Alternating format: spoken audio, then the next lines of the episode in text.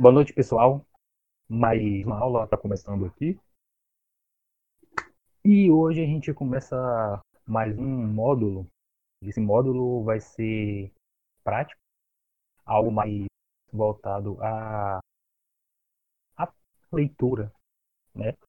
O nosso nosso módulo hoje vai ser Fundamentos para a Boa Leitura, ok?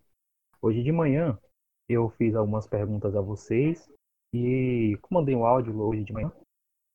E eu espero que vocês tenham refletido, vocês tenham pensado um pouquinho sobre o que foi dito, tá? É, esse módulo a gente vai se aprofundar um pouco mais. A gente já vem com toda essa bagagem de questões é, intelectuais, questões morais, éticas, questões até mesmo espirituais, né? tudo que a gente tem aprendido aqui até chegar este momento. E foi necessário a gente fazer toda essa essa trilha, né? toda essa viagem para que a gente chegasse aqui com consciência, com entendimento e com um pouco mais de consistência, né, naquilo que a gente tem aprendido. Então, hoje a gente vai começar a falar sobre a formação do hábito de leitura. Não sei se todo mundo aqui tem a aptidão de ler, né? Aptidão, não digo, tem o hábito de ler, mas é exatamente se você não tiver o hábito de ler, é exatamente para isso que essa aula serve, né? Para a gente ter um certo controle tanto na, na leitura quanto, digo assim, na leitura no sentido de ir lendo muito e lendo pouco, né? E os dois extremos da preguiça e da van curiosidade, tá? Então a gente tem que ir com calma, ir devagarzinho. E se você já tiver o hábito da leitura, aí vai ficar mais fácil. Essa parte, hoje de manhã eu falei que seria uma espécie de realfabetização. Né? Até porque a gente acaba pegando um livro e às vezes a gente tem essa dificuldade de ler esse livro, mas a gente não sabe de fato como ler aquele tipo de livro. A gente, às vezes a gente lê o que é poesia de uma forma e o que é prosa, um romance, da mesma forma que a gente lê a poesia. Então a gente tem que se atentar a isso, tá? O que a gente vai falar aqui é exatamente um, alguns parâmetros para que você, nós, possamos ter um entendimento melhor, um entendimento maior no que tange a leitura. Então, é, eu não sei se vocês já viram aquela propaganda que sempre passava no, nos intervalos de, do jogo de futebol, desculpa, que é é, ler também é um exercício. E a leitura ela é um dos maiores prazeres que o ser humano pode dar a si. E só que sempre nem entendemos como a gente fazer a leitura de algum livro, como eu estava falando. A gente nem sempre sabe como ler aquele livro. Infelizmente, a gente não aprendeu isso na escola na aula de português, né? A gente só aprendia gramática, literatura, pelo menos eu, bem pouco. Mas quando a gente está sendo alfabetizado, a gente não aprende como ler livro. A gente aprende a ler, né, no geral. Então, a gente não aprendeu isso na escola, mas graças a Deus, nós fomos presenteados por pessoas que vieram nos dar esse suporte, né, nos ensinar a ler um livro, dependendo, é, dependendo da, de qual livro, tipo de gênero literário ele é. Então, graças a Deus por isso. Então, a leitura, ela vem se assemelhando, não é vem se assemelhando não, ela se assemelha mesmo a outras atividades, né? Que a leitura, ela para ela ser bem realizada, ela precisa, a pessoa precisa aperfeiçoar suas habilidades. Assim como um artista, né, que ele deseja compor sua melhor obra, um pintor deseja pintar seu melhor quadro, um arquiteto deseja fazer a sua melhor construção. Então, eles vão é, estudando, se aprimorando para chegar num resultado satisfatório, um resultado perfeito, naquilo que ele estava buscando chegar, né, ou no ápice da sua da sua construção, na sua é, opus sua opus magna, enfim. Então, a leitura é é a mesma coisa. Você tem que faz, formar esse hábito, você tem que formar habilidades de leitura. Tá? Porque eu sempre dou o mesmo exemplo de que para quando a gente quer, a gente quer um corpo bom, um corpo bonito, um corpo saudável, a gente vai fazendo os exercícios físicos. Certo? Então a gente trabalha no nosso corpo, no nosso físico. A gente tem aquela aquele habilidade, a gente começa a criar um hábito, na verdade, de malhar, fazer exercício, né? E aí a gente vai vendo a evolução, a gente vai vendo o quanto a gente tem conseguido, quanto a gente tem melhorado, ou quanto a gente não tem melhorado também. Vale ressaltar, porque às vezes a gente está fazendo um exercício de forma errada e aí pode causar uma lesão. E também a leitura, ela também pode causar uma lesão, mas não uma lesão no seu cérebro, uma lesão na forma que você lê. Você faz uma leitura errada, você pode é, ter um, uma, uma ideia de que. Peraí, nem liguei a luz. Uma, uma ideia de que o livro é ruim. Às vezes o livro pode ser ruim também, mas a gente tem que atentar a isso tem que atentar o como a gente enxerga, como a gente tem a leitura de uma forma mais habilidosa, tá? Então, é, o exercício físico, né, a atenção que a gente dá ao exercício físico, ele é diferente da leitura. Por quê? Porque exercício, exercício físico você exercita, seu corpo, né? Mas a leitura você precisa abrir sua alma, né? Abrir sua mente. Você tem que deixar que o conhecimento penetre. A gente aprendeu na última aula, nas últimas aulas da no último módulo da educação da vontade, que o nosso estado natural é a apatia. Que nós devemos esforçar para vencer este estado natural, né? E nós também aprendemos que a preguiça é um dos inimigos da vontade. Certo? Então, nós não devemos ter preguiça de ler. Então, nunca se entregar ao abismo do cansaço. Por quê? Porque o mundo da leitura ele nos oferece o que tem de melhor né, o que os grandes autores têm de melhor para nos oferecer, né, as, o que as grandes obras revelam sobre nós, sobre os aspectos metafísicos da nossa existência. Então, o leitor, ele nunca está sozinho. Nunca está sozinho.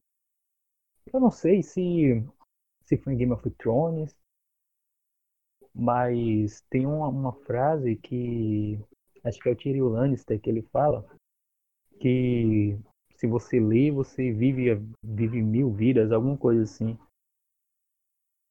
Eu não lembro, mas é basicamente isso. Quando você lê, você está diante de vários ambientes.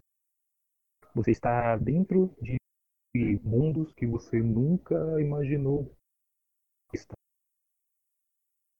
Quando você pega um livro de, de, de fantasia, você se embrinha, você se penetra em mundos com criaturas que você nunca iria encontrar na nossa realidade aqui. Então, a leitura te conecta à, à própria condição humana, digamos assim. E esse é o papel do livro clássico, mas isso a gente vai falar depois. Porque os livros clássicos eles apresentam, né, nos demonstram a nós a condição humana, nossa condição. Então, antes de, de dar início a esse tipo de leitura, a grandes livros, a gente precisa se educar, a gente precisa ser educado para isso.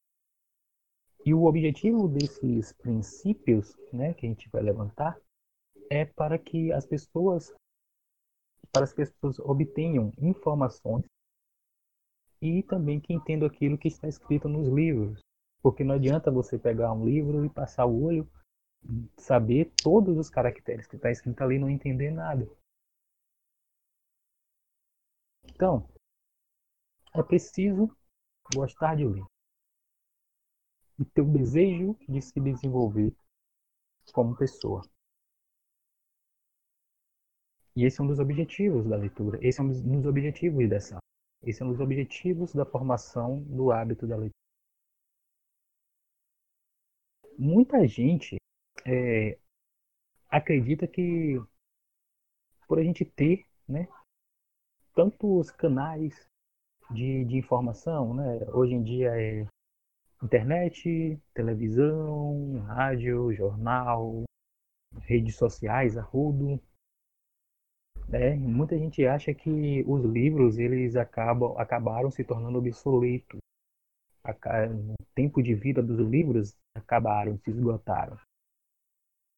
Até mesmo quando teve o advento né, do leitor digital, muita gente acreditou que os livros físicos iam se extinguir, iam ser extintos. Assim também como houveram o, as músicas né, digitais, hoje em dia tem aplicativos né, como Spotify, Deezer. É, muita gente acreditou que o CD ia se, se ia ser extinto. Hoje, hoje em dia tem até colecionador de vinil. Vinil que muito, muito, muito depois, muito antes do, do CD. Tem gente aqui que nem pegou a, a época do vinil e o som dele. Então, muita gente acredita que porque por termos esse, essa gama de, de meio de informação, né, acredita que o livro ele foi substituído, que a, o livro ele se tornou obsoleto e que as mídias sociais ou todas essas outras mídias elas substituíram, poderiam substituir o livro. Por quê? Porque estes canais são, são transmitidos, né, eles transmitem fatos. Certo? Eles nunca vão poder substituir um livro. E é exatamente por eles transmitirem fatos que eles não vão conseguir substituir um livro. Porque é, obter um fato né, não significa que iremos obter o entendimento. Aí a gente vai o que? Assimilando as informações, ou a gente vai consumi-las, e isso não traz nobreza nenhuma para a nossa alma. Apenas nós seremos meros reprodutores.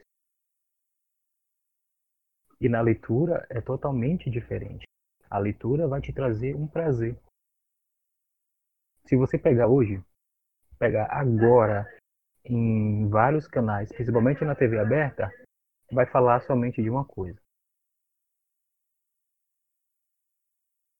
Se você chegar de manhã e num canal qualquer, vai passar a mesma coisa. E no outro canal vai passar a mesma coisa que no canal anterior. Porque é a, o coronavírus é a bola da vez. A economia é a bola da vez. Então, isso são somente fatos e a gente vai ficar é, cheio de fatos. Beleza, a gente vai ter entendimento, vai ter conhecimento, vai ter informação, mas a gente não vai ter, obter o entendimento. A gente vai assimilar as informações, vamos filtrar as informações e pronto. O dia vai passando, tudo bem.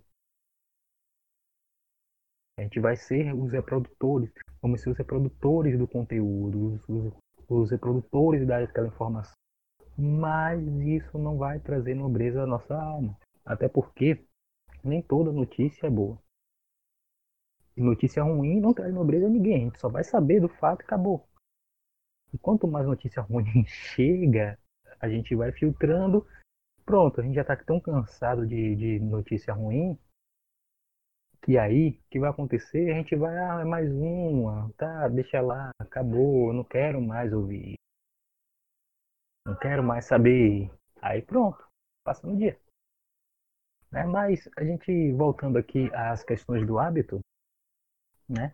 A diferença entre a atividade, entre a mesma atividade realizada antes e depois de ter o hábito formado está exatamente na facilidade e também na prontidão. Quando você pega um livro, pega um livro qualquer, você já tem coisas aqui que você não entende no livro. Mas com o hábito, você já vai realmente entendendo o que o autor quer dizer.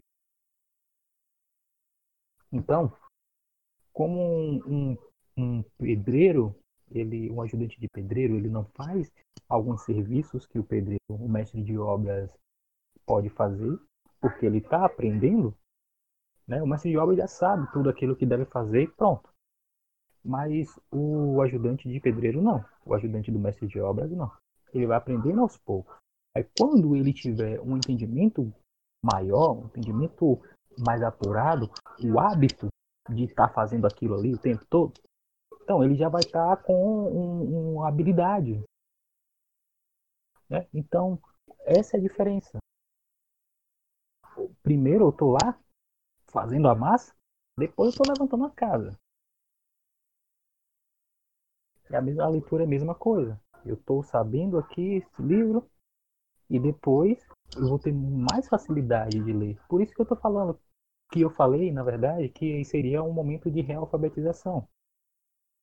Porque se a gente pega uma, lê uma poesia e a gente vai tentar ler a poesia da mesma forma que a gente lê uma prosa, a gente vai acabar não tendo entendimento.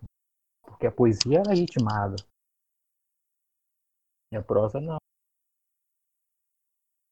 Não, tem, não segue o mesmo ritmo da, da poesia. Certo? Então a diferença está aí. Na busca do hábito. Na busca da habilidade. E aí a gente vai ter mais facilidade de ler um livro e a gente vai ter mais prontidão na leitura. Porque a gente já vai chegar no momento que vai entender a ideia que o autor quer passar para nós. Vai chegar no momento que a gente não vai ter nem tanta dificuldade de saber que de fato realmente o livro quer dizer. Ou o que aquele capítulo quer falar. E isso é importante porque a gente tem que captar precisa captar o que o autor quer passar para nós. E é somente com o hábito. Somente com o hábito da leitura que a gente vai começar a fazer isso. É com esses exercícios, né? E como alguém que vai na academia, né?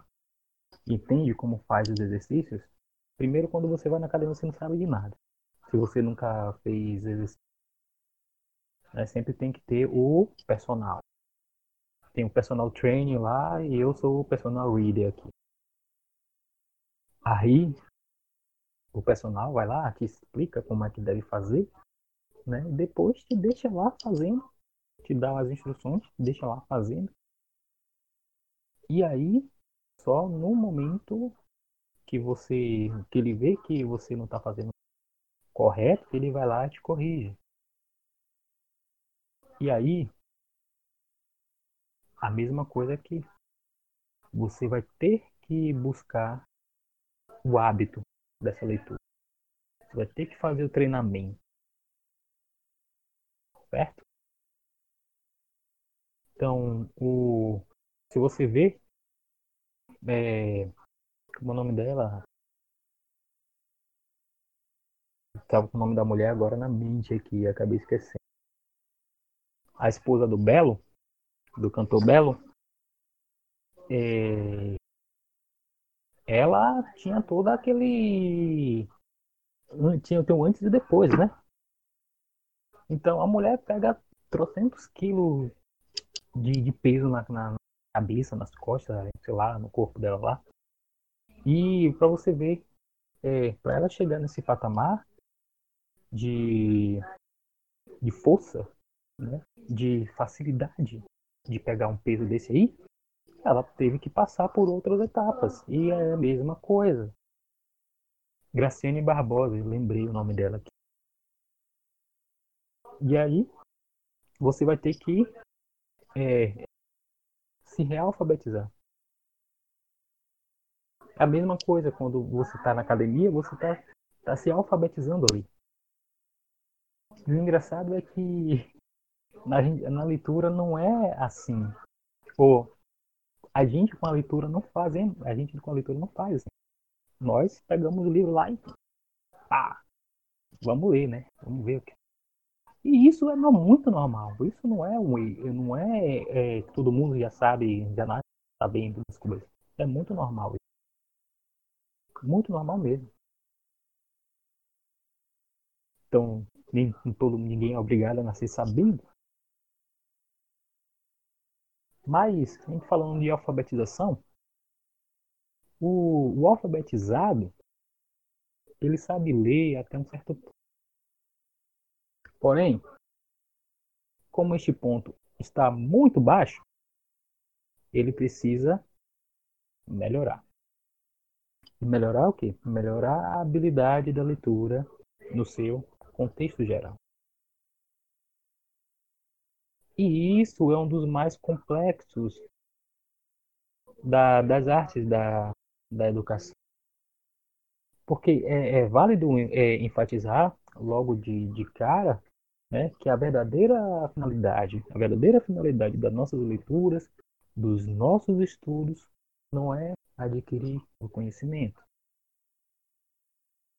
mas formar e aprimorar a faculdade da educação. Exatamente isso.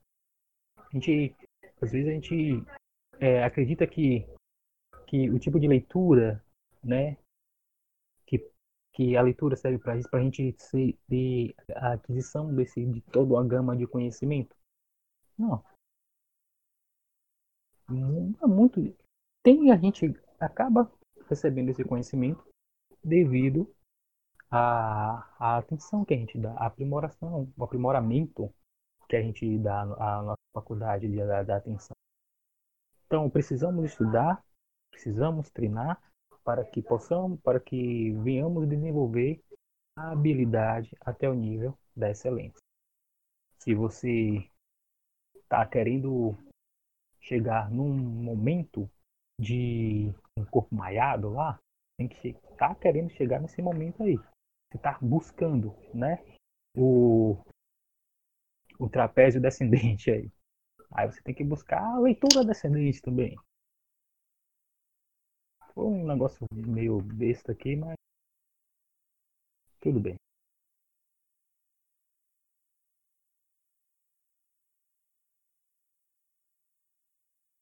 Mas Oi, alguém falou alguma coisa aí?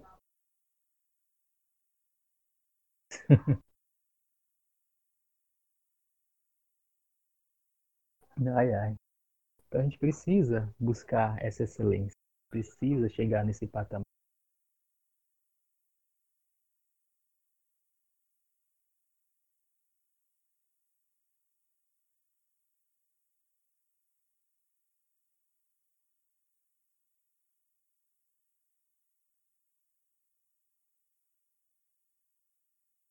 Tá.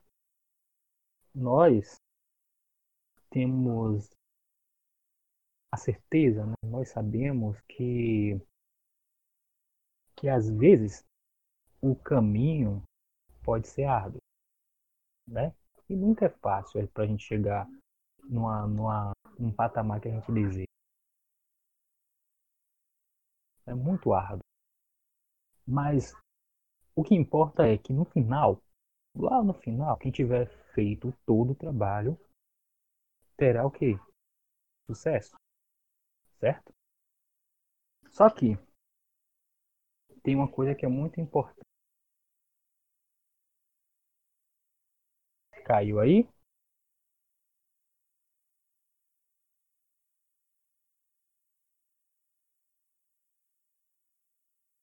Ah, tá.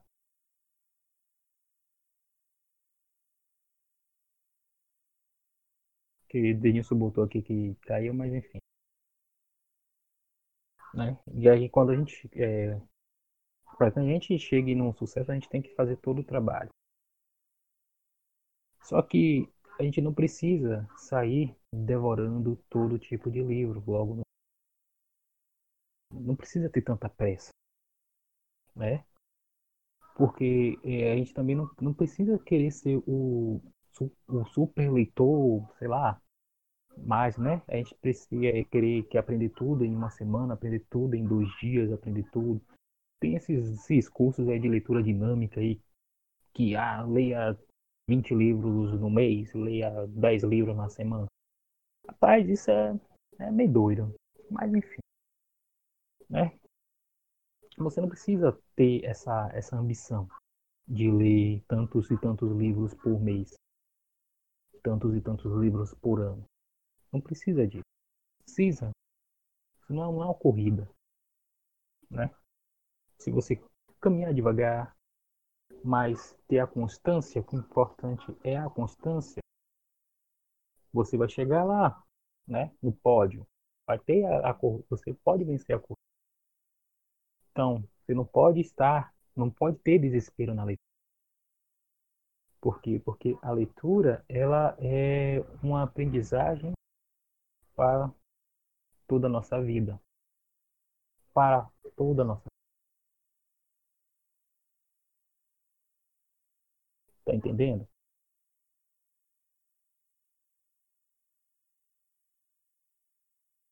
E aí,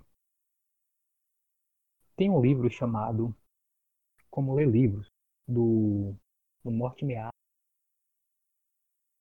que é um livro muito bom, e o Mortimer Adler ele foi um, um, um filósofo educador americano, e nesse livro ele nos apresenta algumas técnicas né, algumas técnicas de, para o, o aperfeiçoamento da nossa leitura, para o aperfeiçoamento do nosso modo de ler, para deixarmos de ser analfabetos.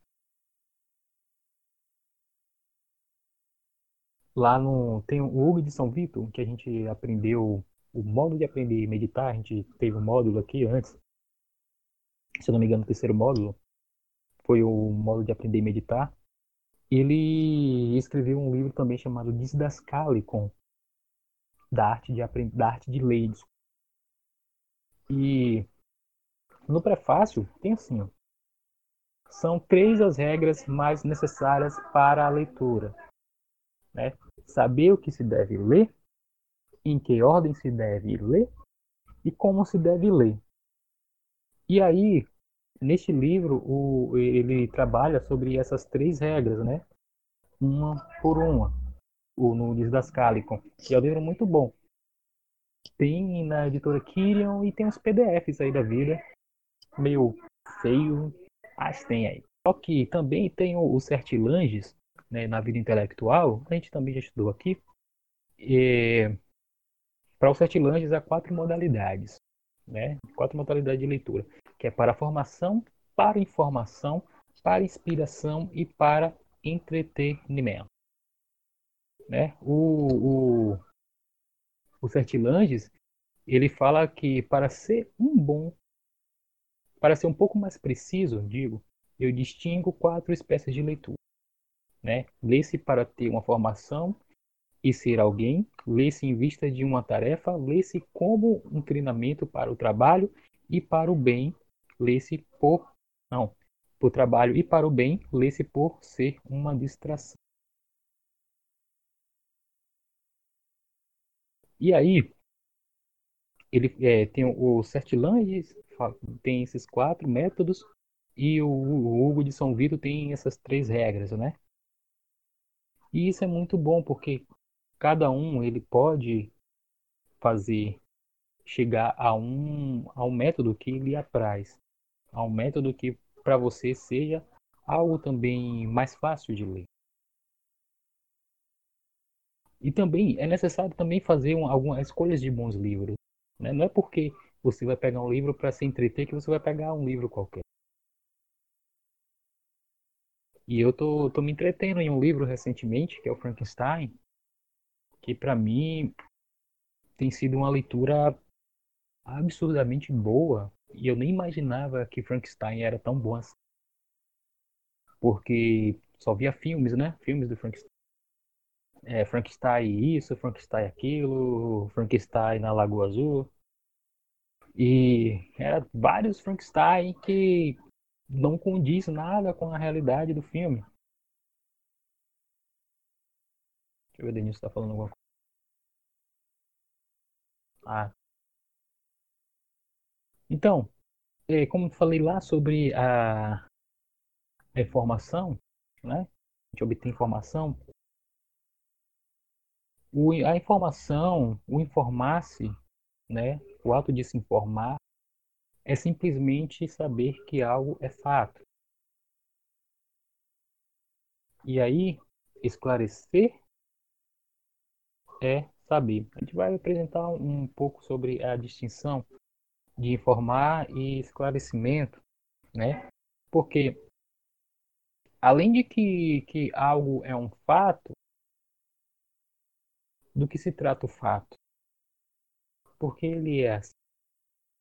Quais são as conexões que possui com outros fatos? Em quais aspectos são iguais? Quais aspectos são diferentes? Esse é o ato de, de informar.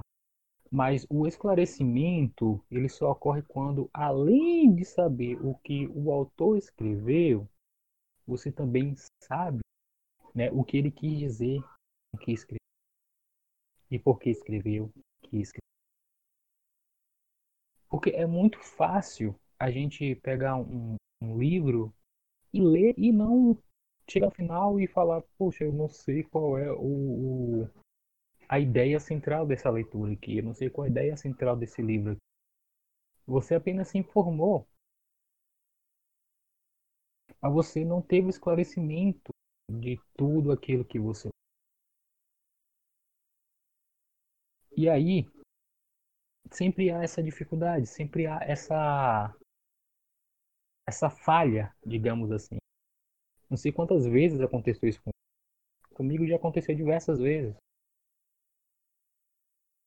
Eu tenho, um, tenho um livro que praticamente é, é, meu inimigo, que é o Ser e Tempo de Raiva.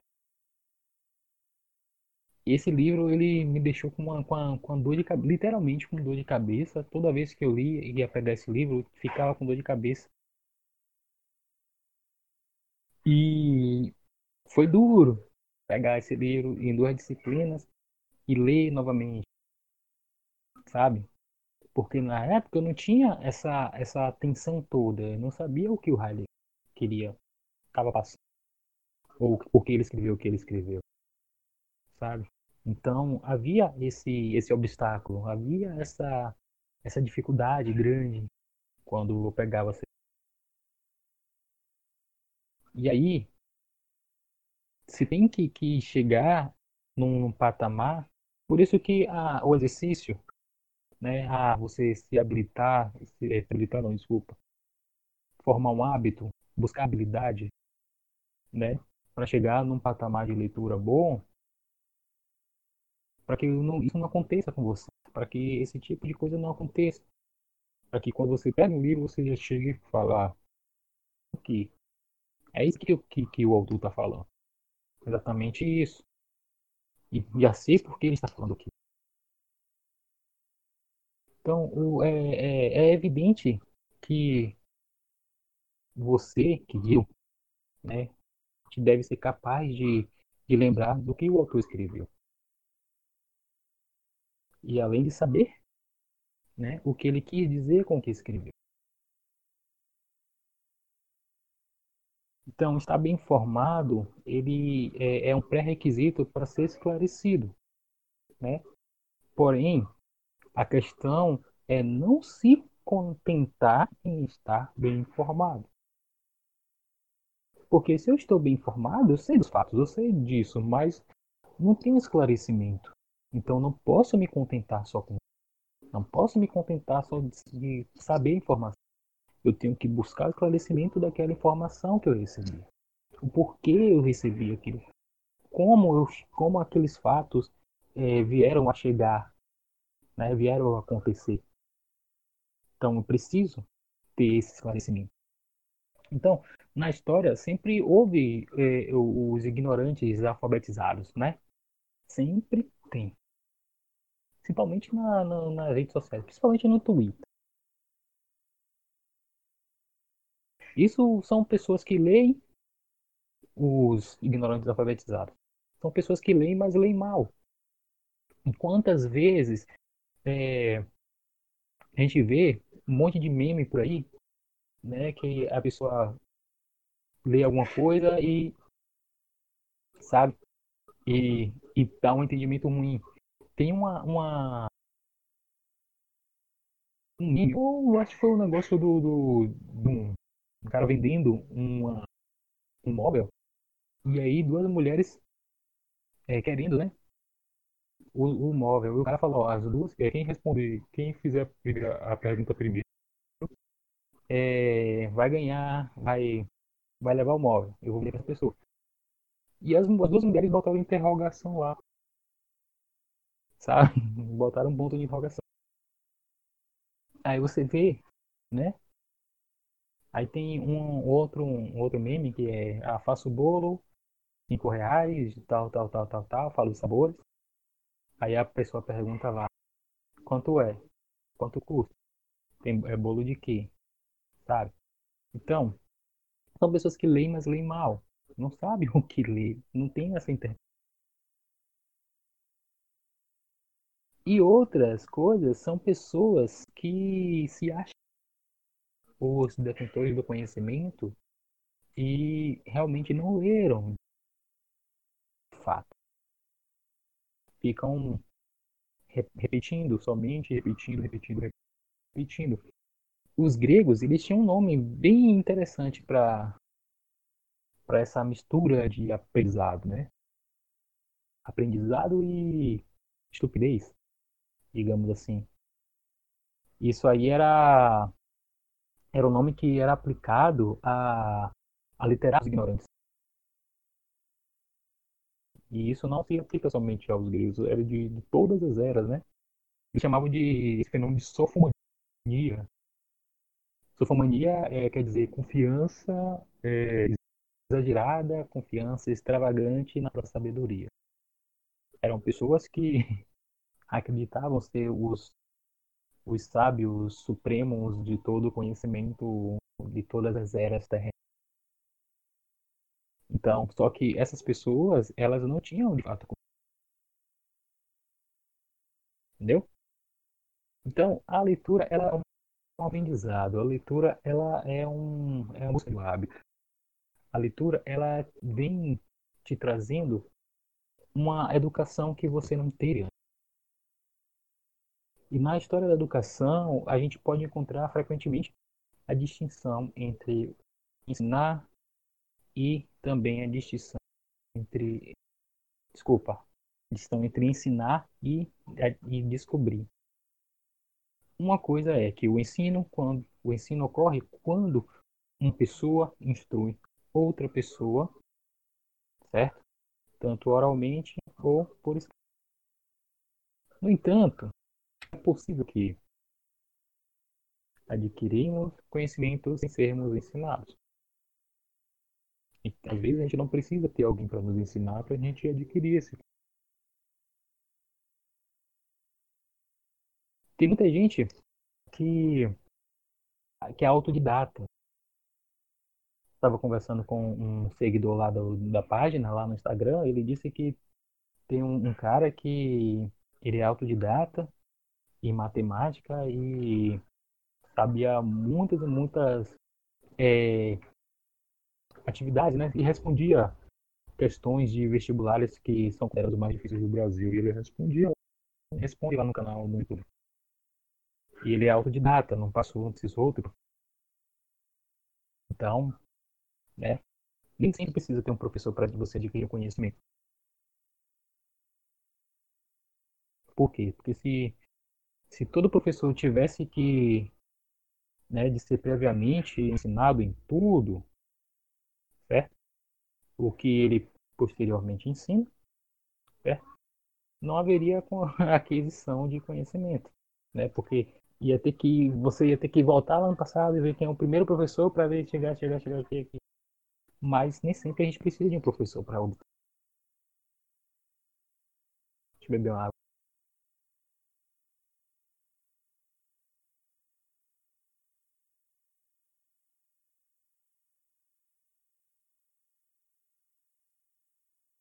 Seguindo mais à frente, né? É,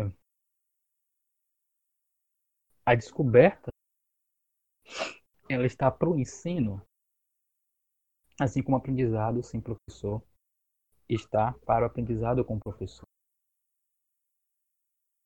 Isso, por, isso nos no, no, dois casos há aprendizado, certo? Você pode estar, aprender com o professor, como a gente está aqui, você pode aprender sem um professor lendo livro.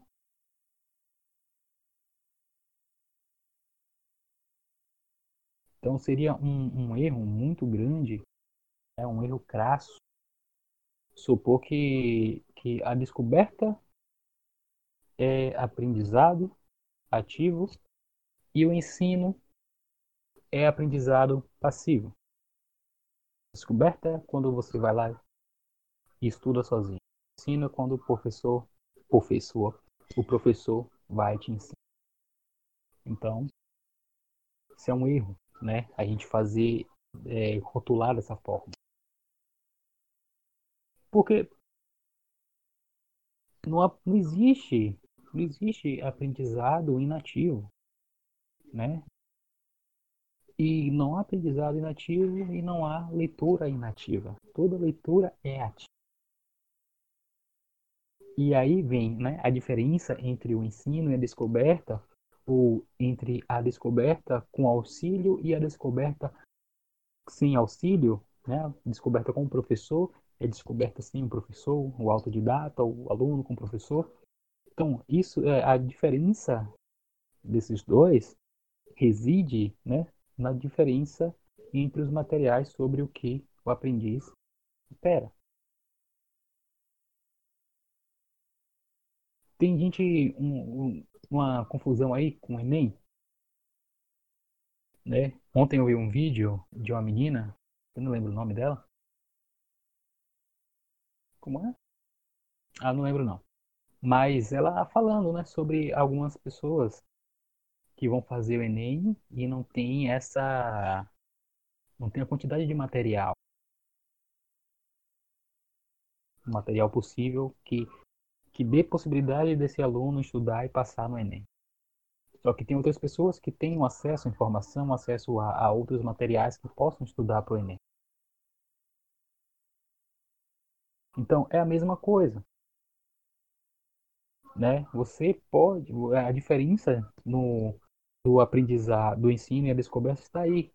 Está no material que no material que você que o, o aprendiz opera, no material que o, o aprendiz estuda.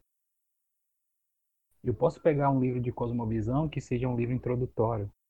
Só que o meu professor ele pode pegar um livro de, de cosmovisão que seja mais aprofundado. Então, eu com um livro introdutório não vou ter a mesma quantidade de conhecimento com um livro já mais aprofundado. Um livro aprofundado tem introdução já vai tá, te dar um conhecimento mais abrangente. Um livro introdutório não, só vai te instruir né, te dá os, os conceitos mais importantes, os conceitos essenciais, para que você possa, posteriormente, ir ler um livro de cosmovisão que tenha te dê um conhecimento mais aprofundado. Isso aí depende do material que você tem.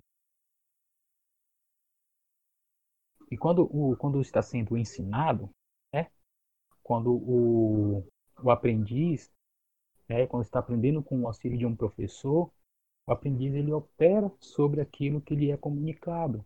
Então, vocês estão sendo, né? É, estão aprendendo sobre aquilo que eu estou comunicando a vocês. Vocês podem tranquilamente pegar um livro que tenha é, que ensine a ler livros ou como o próprio como ler livros do do Morte Meado, né? Você pode pegar esse livro e ler tranquilamente. Que aí vai ser descoberta. Né? Aqui está sendo o ensino. aqui vocês têm esse auxílio, né? Tem o auxílio, eu sou professor de vocês. E, de, e se você pegar um livro qualquer, né? Você está descobrindo. E não há nada de errado na descoberta, na busca pelo aprendizado, descoberta.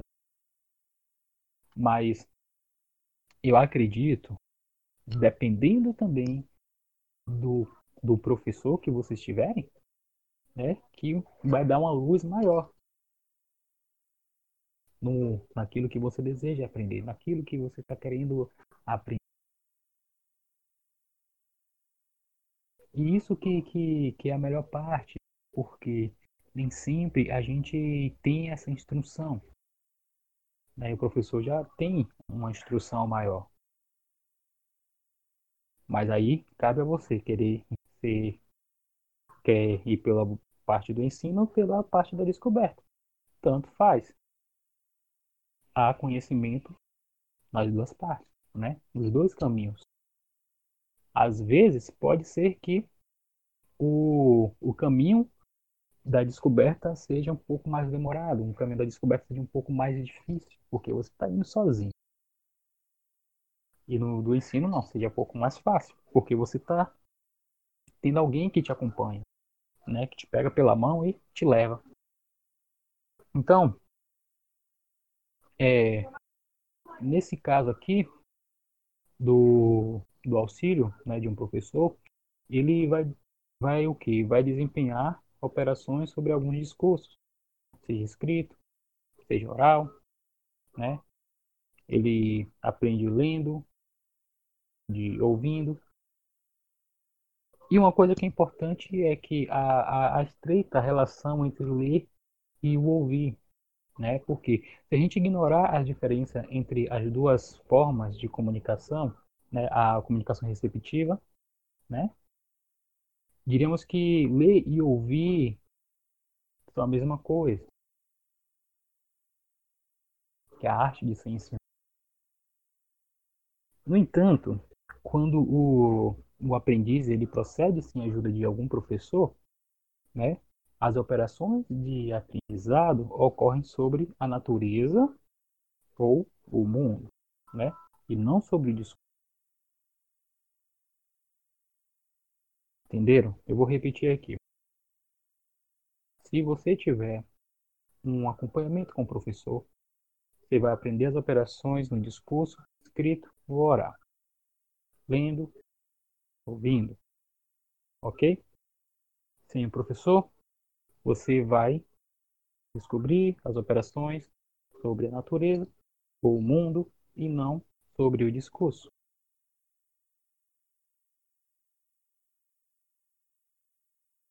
Uma coisa que é importante para a leitura é o pensamento. Pensar. E pensar faz parte, é uma parte integrante da. Então é necessário que os sentidos e a nossa imaginação venham entrar em cena tem um, um, um, negócio engraçado é que quando você vai ler um texto que é mais peça teatral,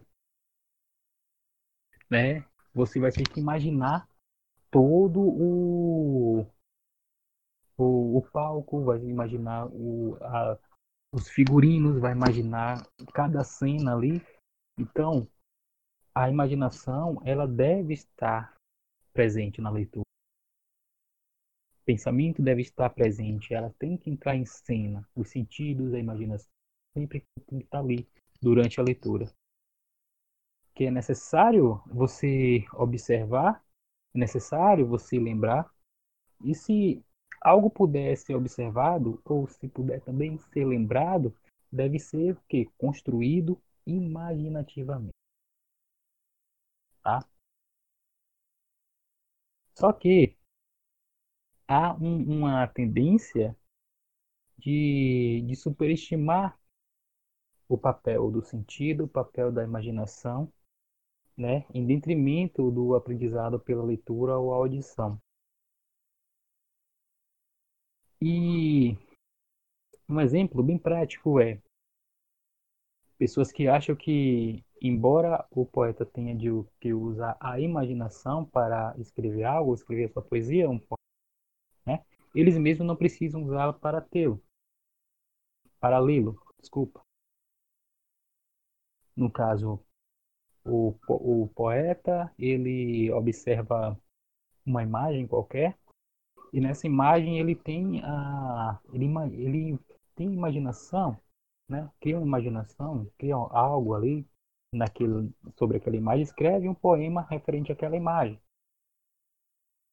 Só que a gente também, quando for ler algo, principalmente a, a poesia, né?